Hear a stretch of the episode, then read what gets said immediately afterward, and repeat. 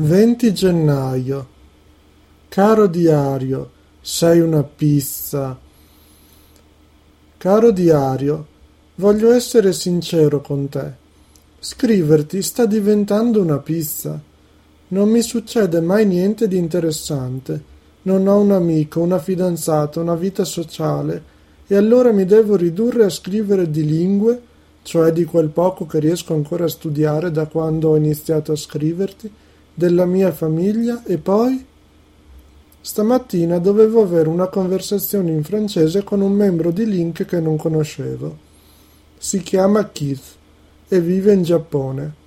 In realtà non è stata una conversazione perché lui è un principiante, nonostante abbia studiato il francese a scuola. Ha voluto leggere ad alta voce l'incipit del piccolo principe, chiedendomi di correggergli la pronuncia. È la prima persona che incontro su Link che si curi così tanto della pronuncia. Complimenti. Spero che impari presto anche a parlare e a scrivere, senza aspettare di avere una pronuncia da parigino. Qualche giorno fa ho scaricato sul Kindle le prime pagine di un libro di cui si è scritto molto sia sul forum di Link che in altre parti del web. Babel No More di Michael Herald. Ho cominciato a leggerlo e sono stato a un passo dal comprarlo. Poi ieri ho letto la recensione che ne ha fatto Steve sul suo blog e mi sono fermato. Ci sono tanti libri che vorrei comprare e infatti il mio Kindle ha più campioni gratuiti che libri completi e non vorrei spendere soldi per un libro inutile. Ieri è stata una brutta giornata per me. Mi sono svegliato prima alle tre di notte e poi alle cinque di mattina in preda a un forte dolore alla spalla, uno dei punti dove sono stato operato. Allora alle cinque, visto che anche mia mamma si era alzata, sono andato in cucina e ho preso un antidolorifico. Poi sono tornato a letto e mi sono riappisolato fino alle sette. Più tardi mia mamma è andata a comprare delle garze adatte e mi ha medicato.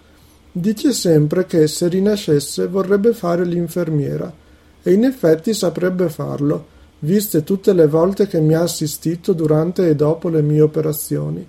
Tra l'altro sua mamma era infermiera, quindi forse le ha trasmesso un po' l'attitudine alle medicazioni.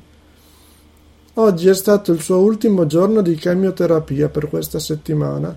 Il prossimo ciclo sarà fra tre settimane, credo. È sempre debole e secondo i calcoli domenica e lunedì dovrebbe stare così male da non riuscire ad alzarsi. Quando ha fatto questo tipo di cura per la prima volta, io ero in Bulgaria, quindi non so esattamente cosa mi aspetta nei prossimi giorni. In compenso si avvicina la data del 24, quando finalmente dovremo tornare a Milano per, spero, l'ultimo calvario dell'anno, la rimozione dei punti di sutura. Mi ricordo che l'anno scorso la dottoressa che me li aveva tolti, per quanto fosse carina e gentile, mi aveva fatto un male boia. Quest'anno ho ancora più punti, quindi temo di sentire ancora più male. Per fortuna a fine mese ricomincerò a ospitare gente di couchsurfing. La prima ospite sarà una ragazza colombiana che vive negli Stati Uniti. Febbraio si preannuncia un mese di fuoco per colpa di quello stupido carnevale di Venezia, ossia l'esaltazione dell'assembramento umano, un periodo in cui, più che mai, le folle di turisti diventano greggi di pecore. Ci sono moltissimi couchsurfer che cercano una sistemazione a Venezia, ma molti sono un po' troppo esigenti e non accettano di venire a casa mia per poi fare un'ora di treno fino a Venezia.